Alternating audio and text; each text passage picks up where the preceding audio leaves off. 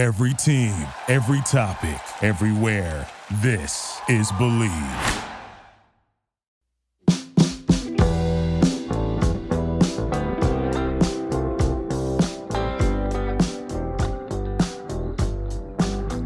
Hello and welcome to episode 49 of Bleav in Hockey Prospects. My name is Luke Lagrana. Today's episode is brought to you by Bet Online. March is behind us, but the biggest college basketball game of the year is yet to be played. So head on over to Bet Online because now's your chance to win some money while you watch. They have lines, spreads, and props on Monday's game, so whether you're for Baylor or Gonzaga, you've got the chance to make some cash.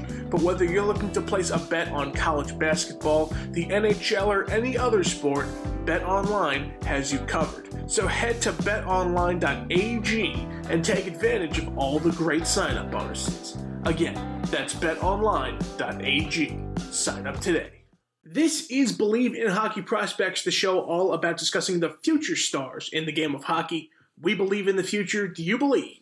This week, we'll talk about some college players signing their entry level contracts, the Kelowna Rockets shutting down, and changes to the draft lottery. But first, the Frozen Four has been decided, Jess. The four regional championships are behind us, leaving four teams to fight for the national championship. And Jess, I don't know about you, but this is not a list I expected to be reading here today. From the Loveland region is Minnesota State after they defeated Quinnipiac in Minnesota. From the Albany region is St. Cloud State after they beat Boston University and Boston College. Those two will play each other Thursday, April 8th at 5 p.m. Eastern on ESPN2. From the Fargo region is Minnesota Duluth after they defeated AIC and North Dakota in that historic five overtime game. And from the Bridgeport region is UMass after they defeated Lake Superior State and Bemidji State. Those two will play each other also on April 8th at 9 p.m. Eastern on ESPN2. The championship game will be between the winner of both games. That will happen Saturday, April 10th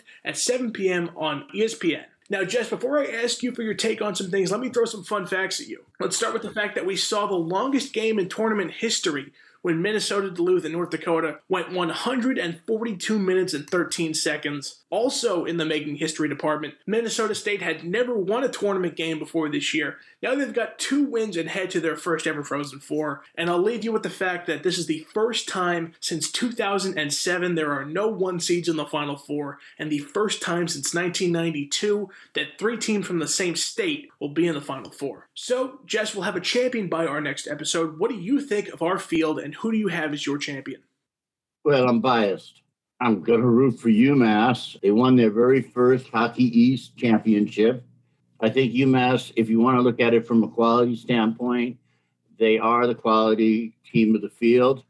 I would go UMass one, St. Cloud State two, Minnesota State three, and you know who's going to be fourth. I'm not surprised at anybody that made the field because each team at certain points of the year was at the top of the charts. Minnesota State had a great run, disappeared for a while, found its act together. And so what they did really wasn't as big a surprise. Same thing for St. Cloud State. They had a heck of a start, fell on themselves for a few games, but fortunately they picked the right time to get their act together. And they do, in my opinion, belong in the Frozen Four. UMass, I think they were seated third or fourth. I won't lie, they had a nice, easy run, uh, defeated UMass Lowell in the finals to get their automatic bid. And quite frankly, I thought UMass should have gotten the number one seed based on their season. Jess, I think this tournament has been so much more entertaining than I could have imagined. Minnesota Duluth shocked the world in more than one way. Upsetting North Dakota would normally be enough, but to do it after playing more than two games worth of hockey is such a cool story. And then you've got Minnesota State, who looked like they were not going to get past Quinnipiac for a little bit, but not only did they rightfully win that game, they embarrassed Minnesota in a 4 0 win. And then your UMass Amherst team, they've been the fire extinguisher. Lake Superior State, Bemidji State, they were both on such hot streaks coming in. UMass was on a streak of their own, though. They were not going to be denied. Okay, what, I think everybody is shocked, totally shocked that North Dakota is not in this Frozen Four. That was basically, you know, everybody's cream of the crop for this year. And the fact that they didn't make it to the Frozen Four is a story in itself. But you know what? That's not that's not knocking. This has been a wacky year. I'm not going to call any team that's in the Frozen Four right now a surprise.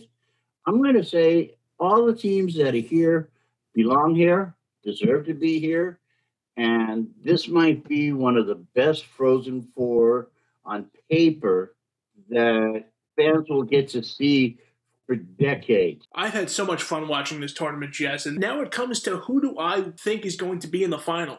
Because you've got a team like St. Cloud, who lost their top scorer in Easton Brodzinski to a broken leg in the second period, and then they go and beat Boston College and give them their first loss in regulation since December. There's so many great teams here. But if I had to pick my final, I think I've got to go with Minnesota Duluth in the final because strictly based on the idea if you can beat North Dakota, you can beat anybody. UMass has got a great squad. They're going to have a really tight game there, but I really like this top line of Cole Koepke, Noah Cates, and Nick Swaney. Zach Stejskal made 57 saves against North Dakota, Jess. 57 saves against the best team in the nation. You gotta hope he's feeling better after he cramped up in that game in overtime. They go with him. I think Duluth moves on to the final. And on the right side of the bracket, it's tough because I'd argue St. Cloud has had the toughest road to get to this point. BU, I think, was one of the most underappreciated teams coming into this tournament. They put up six goals against Drew Commesso, and then without their leading scorer, they put up four on Spencer Knight. But even though they faced two phenomenal goalies, Jess, they still haven't faced the best one in the nation out there. And by God, does Dryden McKay look great this tournament. He looks incredible. McKay and Petruzzelli went at each other in a goalie war in that Minnesota State Quinnipiac game. McKay comes out on top. He shuts out Minnesota, who were one of the most deep offensive teams in the nation this year, to get his 10th shutout on the season. The Mavericks prove that all you need to do is put some goals on the board and Dryden McKay will take care of the rest. I'm picking the Mavericks to beat St. Cloud and Duluth in the final to get their first ever championship. I think I think it's quite obvious who I'm rooting for. I like UMass because they have a balanced offensive team. Their goaltending has just been lights out fantastic. I just think the way this team has come around, winning the Hockey East Championship to me is a tough, tough thing to do. And then going to the NC2As, because a lot of times you look at the cream of the crop of the NC2A and you see them in there. I mean, I think what they have? Four teams make it to the original field. I'm going to go with my boys at the UMass Minutemen. My man Zach Jones is going to show the world why he deserves a New York Ranger contract. And so we'll see what happens next week.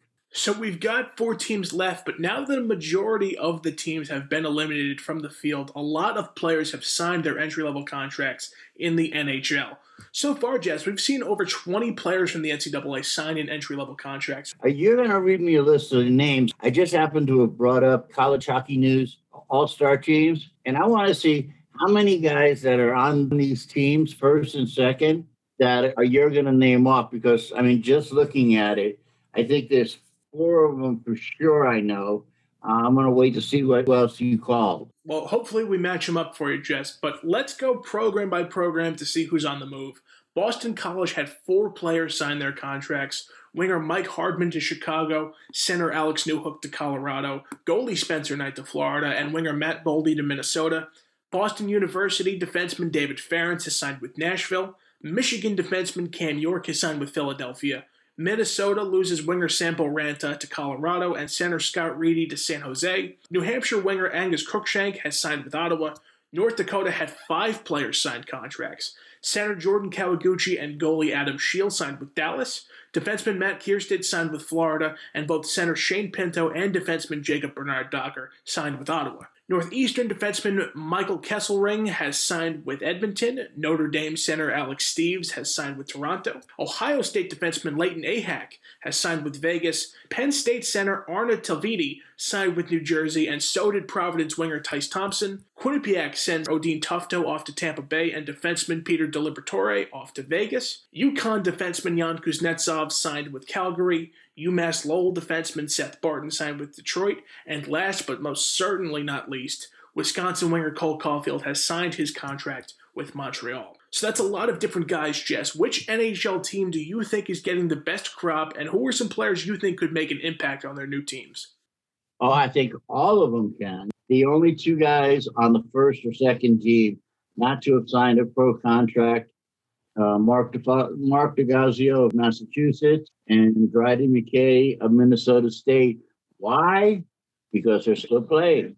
But everybody else, in all the years I've done this, and we're talking going back to 2004, I have never seen a first and second team all sign, all turn pro. This is like wild. It's totally wild. Who benefited? Oh my God, Cole Caufield turning pro. I think he was ready for the NHL at the beginning of the season. I mean, the way he played all year, uh, I think he can step right into an NHL lineup. And eventually, we're going to see the last two, Del Gaizo and Dryden McKay. I think Dryden McKay will see some NHL action this year.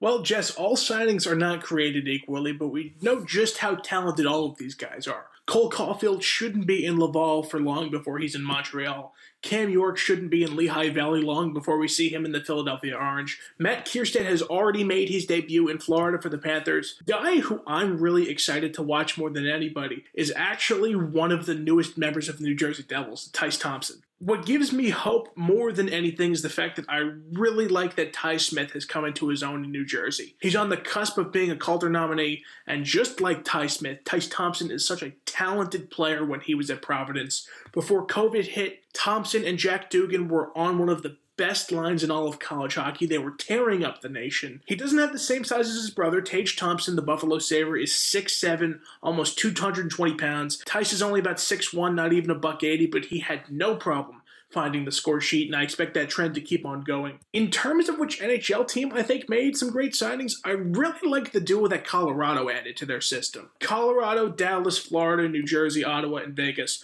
all signed more than one person coming out of college. Sampo Ranta was such a dynamic piece of that Minnesota team that fought hard all season. He was second in the nation in goals, led Minnesota in goals, points, and finished the season with a plus 19.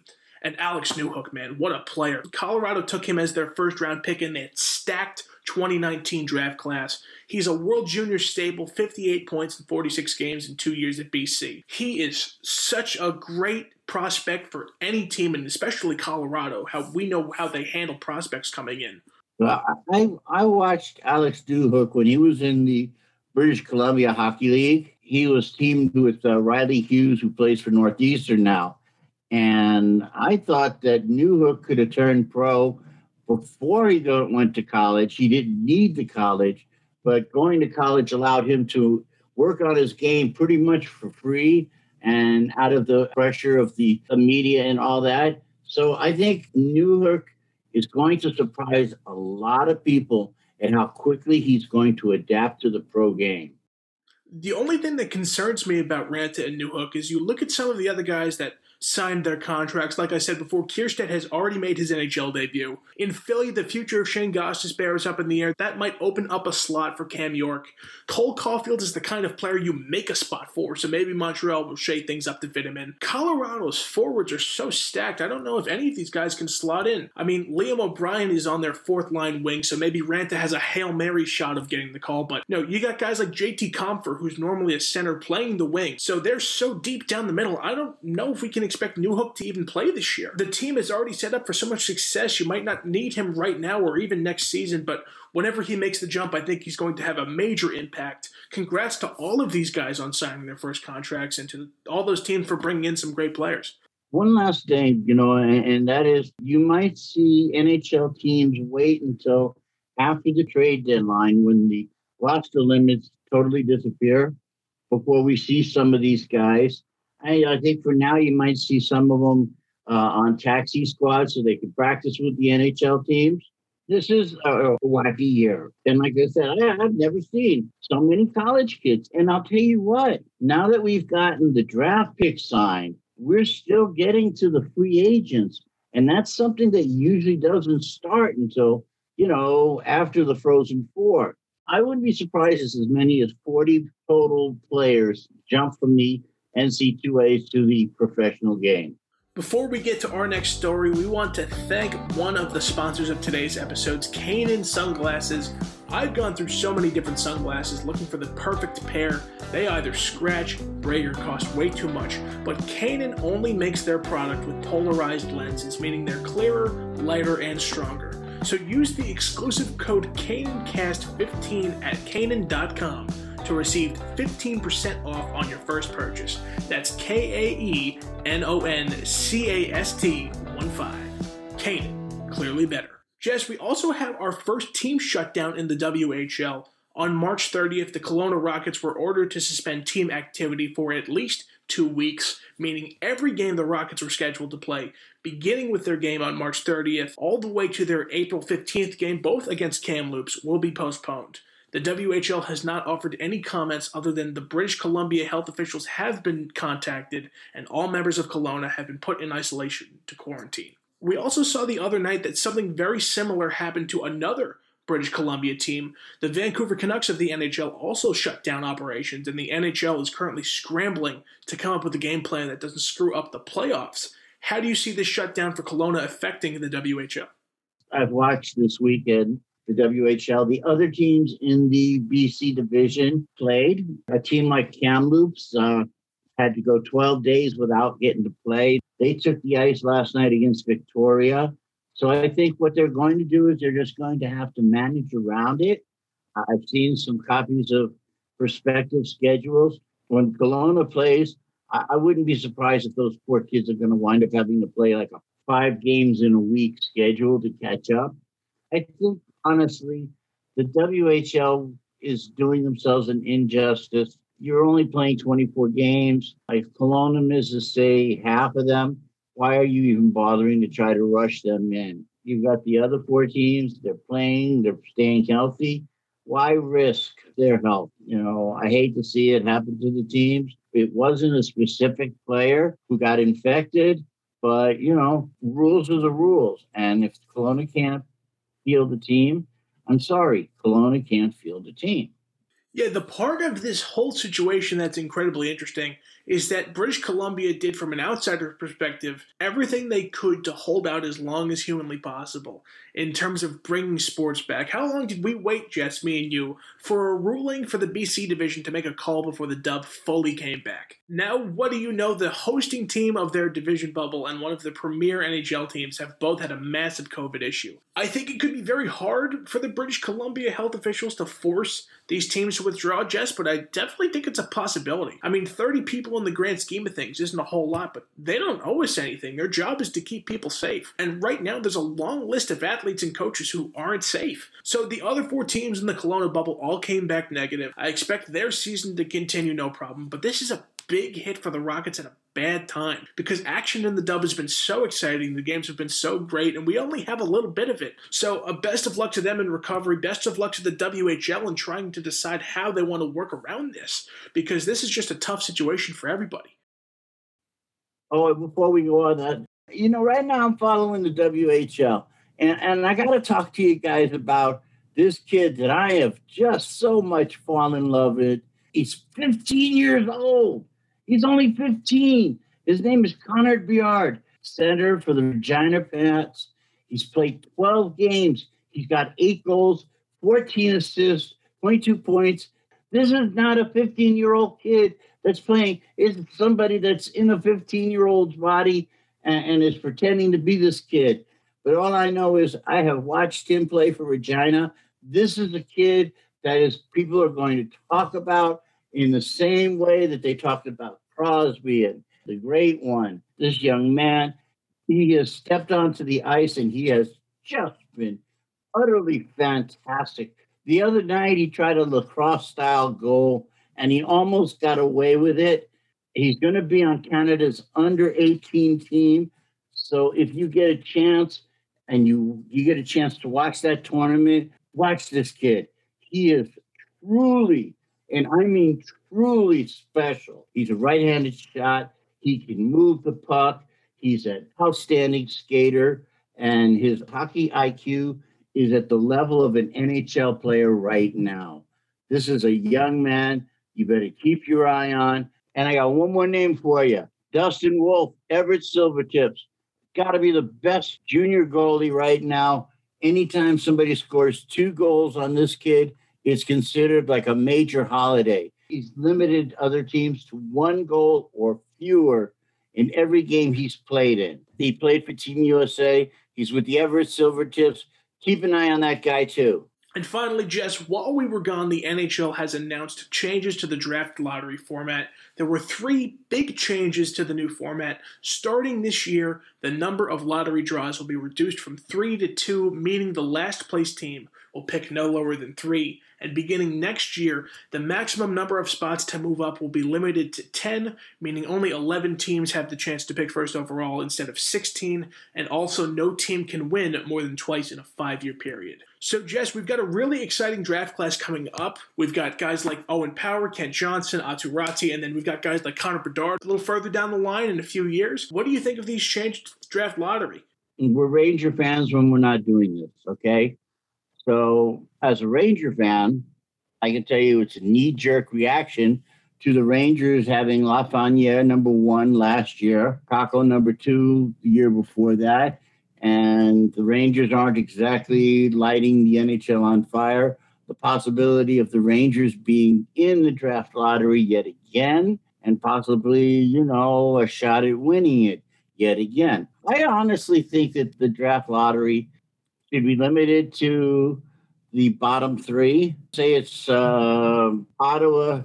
If Ottawa's in the bottom three, they have already been in the lottery a couple of times I would not allow them to pick any higher than third. I want the bottom team. The worst team is the team that needs the infusion of new talent. So I, I truly believe that no matter what they, these guys want to talk about with the draft lottery, the number one pick should always go to the team that is the worst team in the NHL. Jess, you brought up the point about the Rangers, and that's actually something I wanted to talk about too. Because both of us are Ranger fans, we spend a lot of time on Rangers Twitter, and the news broke, and I saw so many Ranger fans that said the league did this only because of the Rangers. When Edmonton won the lottery four times in six years, nobody batted an eye, but the Rangers move up twice in two years, and changes have been made. First off, let me say this. If you're one of the people saying that kind of stuff, I got two words for you. Shut up. Nobody's out to get you and your team. If anything, you should be thankful the league is doing the right thing here. Because let's look at the facts. Last year, Detroit had the pick that should have gotten them Alexis Lafreniere. Instead, they get Lucas Raymond. The year before that, Colorado had the pick that should have gotten them Jack Hughes. Instead, they get Bowen Byram. Hell, the Buffalo Sabres missed out on Aaron Ekblad and Connor McDavid, and now they're the biggest joke of an organization in the league. I was able to find a graphic that I saw over the summer in between part one of the draft lottery and part two. Over the last five years, there have been nine teams with a net gain of moving up in the lottery and 13 teams with a net loss of moving down. Detroit in the last five years has moved down eight spots over every draft. Vancouver's moved down seven, Colorado's moved down six. And then you look at the people who benefit. The Rangers moved up a net of 13 in the last five years. The Flyers 10, Carolina and Chicago 8. So the two wins in five years rule, I get it. I don't really love it because the Devils and Oilers have had a lot of luck. They also haven't won a cup since their first round picks, but I get the rationale. Reducing the number of lottery picks and how many teams are eligible, I think are good ideas. Hopefully, this pans out in the league's favor, and hopefully, this gets a few teams that have been in the basement a little bit closer to the postseason. What people are forgetting is that the draft lottery is, in my opinion, a made for TV event. There was never a need for a draft lottery. This is a made for TV spectacle that happens, you know, every year, and you bring on one of the NHL announcers and you sit all the GMs in the in the little booth. So my thing is they claim it's to prevent teams from tanking every year. I don't believe any team in the NHL actually tanks on purpose. I mean, of course, I could be wrong, but I think when you start an NHL season, you're looking to win. I don't see many teams who are absolutely throwing games to make sure they lose. I would be just as happy that the bottom 11 teams won in the old ways, which was uh, you had the worst record, you picked first, second worst, second, and so on and so on. I don't think there's a need for a draft lottery. I'm tired of seeing teams jump from 10th to the first pick it is a question of the rich are getting richer. Let's leave these guys alone. I agree with you partially there, Jess. I do think that the draft lottery has a lot of fanfare to it, and I think it does some really poor things to teams. But to say that teams aren't tanking, I'm sure most teams don't start out that way. I'm sure most teams don't go through the season that way. But Jess, you're a Giants fan in football. We all saw what happened with the Philadelphia Eagles in Week 17 going from the uh, pick to the sixth pick. And see, look, you're groaning right there. See, you know exactly what it feels when a team tries to tank and they get their desired reaction. So the lottery has definitely had its flaws. It's definitely done more harm than good. I'm happy to see these changes, but I do think it's a good thing to have in the NHL. Well, I'm going to respectfully disagree because what the Eagles did, as far as I'm concerned, is no better than some guy taking money for shaving points. That's what I feel. I believe that was an order that came down from the ownership to the general manager, and they made a deliberate and conscious decision not to play to win. When you do that, as far as I'm concerned, we bring up the C word, and that's cheating. If you're going to do something like that, you're a cheat. If it was me, I would have stripped him of their first round pick. That's going to do it for us. Be sure to follow us on Twitter at The Prospect Park for Jess, at Luke Lagrano for myself. If you like this episode, be sure to rate us five stars on iTunes. Follow us wherever you get your podcasts and share this episode with your friends. Thanks for listening to another episode of Bleav in Hockey Prospects. My name is Luke Lagrano. My name is Jess Ruberstein. Thank you for taking the time. Ladies and gentlemen, thank you for joining us. We hope to see you next time.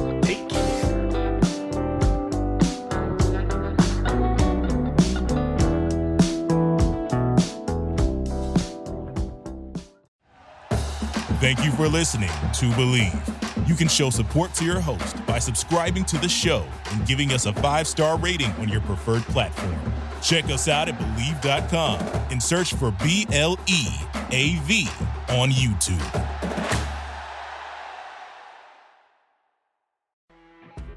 You know, when you're listening to a true crime story that has an unbelievable plot twist that makes you stop in your tracks?